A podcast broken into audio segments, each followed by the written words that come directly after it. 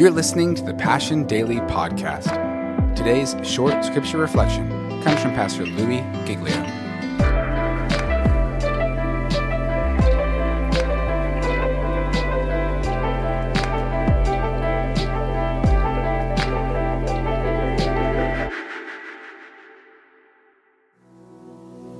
We need to reshape our view of hardship. In God's sovereign timing and grace, this week I had the most interesting encounter with a homeless woman, and James got all up in my grill. And I met Andrew Brunson, had dinner with him on Tuesday night. And you may not know that name, but here we are sitting at dinner. We're taping a TV show. He's taping a show, and I'm taping a show back to back. We're having dinner together before the shows are taped. I'm taping a show on Not Forsaken. I feel great about it. Like, what are you taping your show on? Well, I just released my book. It's called God's Hostage. I was in uh, prison in Turkey for 735 days, a pawn of the president of Turkey. He's facing three life sentences with no parole on all trumped up charges.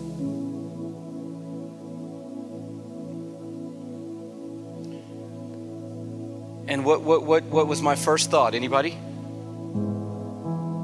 Consider it pure joy,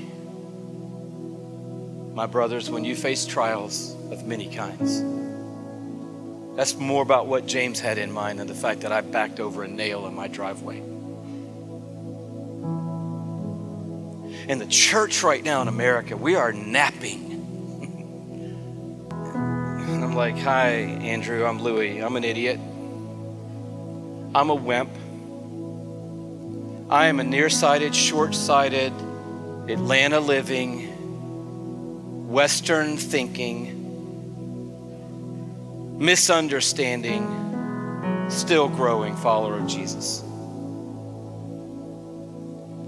Because I lost sight of the fact that this letter was written in the shadow of the cross of Christ and in the wake of his resurrection, when the church exploded out of the death of Stephen and was scattered into the known world to tell people Jesus was alive because this was the most important news that could be shared on planet Earth to a human being. And on the way, it ain't going to be easy, but don't you worry. God's going to use the whole process, even 735 days in a Turkish prison, to make you mature and complete so that you won't lack anything in your life. You will be able to do and be the full version of who God created you to be. So I'm just preaching to me and I'm preaching you to you today. We need to redefine our idea of what trials and suffering and hardship and difficulty are because getting your latte order wrong at Starbucks does not qualify. Amen. So, God, help us because we're going into challenging days, church. We're going into difficult times. And God is promising us don't you worry about those trials. In fact, you should expect them, but more than that, you should be happy about them because they're going to bust you out of that marble and make you everything you were created to be. And then, lastly, I'll close with this. Practically, for me, I've been trying to get my head around this phrase let the pain and let the trial and let the hardship cause me to lean on Jesus, not blame on Jesus. Let, let the hardship cause me to lean on Jesus, not blame on Jesus. Instead of going, God, why are you doing this? Go, God, man, I need you more than ever right now. I'm just going to lean in like I never have. And then you might go, oh, maybe that's why you put me through this hard time, because this is right where you wanted me to be. You know, there's a lot of weird theology in church that isn't in the Bible, like God will never put you in a situation you can't handle. Wrong. God loves to put you in situations you can't handle. But He will never put you in a situation that He can't handle. He'll never put you under trial that He can't handle. He'll never put you under persecution that He can't handle. He'll never put you in a crucible or a fire or a furnace or a trial that He can't handle. And that's the whole point of us maturing and becoming complete is coming to that full wisdom, revelation, and understanding that Jesus is enough in me to do anything and everything uh, that I'm ever going to be called on uh, to do and to be in this world. Therefore, I'm just going to I'm just going to be glad about this hardship right now and I'm going to let the hardship cause me to lean on Jesus. I am not going to let the enemy use the hardship to make me blame it on Jesus. Because my Jesus Man, you talk about considering all joy. He said, For the joy set before him, he endured the cross, despising its shame, and is now sat down at the right hand of God. Count it all joy, church. Not if you get in any multicolored web of trials and difficulty, but when they come, just start thanking God for them. And maybe that'll speed up the work. I don't know.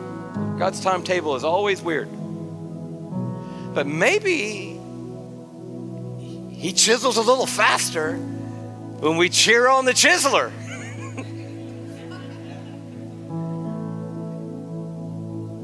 than when we're squirming like crazy. You're like, son, I need you to be still. I'm just trying to get this splinter out of your foot. And yeah, I'm poking on you with a needle. But it's just going to last another second or two. And then daddy's going to pull that out. But as long as you're squirming and kicking me in the face with both feet, we, we, we're going to be here a minute. Because I'm getting the splinter out. And I wonder sometimes if I, if I might be better off just going, well, I don't like this hammering and chiseling business, but I do want to be the full version of me. So give me the grace today just to not squirm and let you work because the negativity needs to go and the faith needs to arise. That critical spirit that needs to be chiseled out and a more faithful spirit needs to be in play. That short sightedness, I need to lose that, and I need a bigger view of what you're doing in the world. Thanks again for listening to the Passion Daily Podcast. And don't forget to go and subscribe to the Passion City Church and Passion City Church DC podcasts for our full messages every week.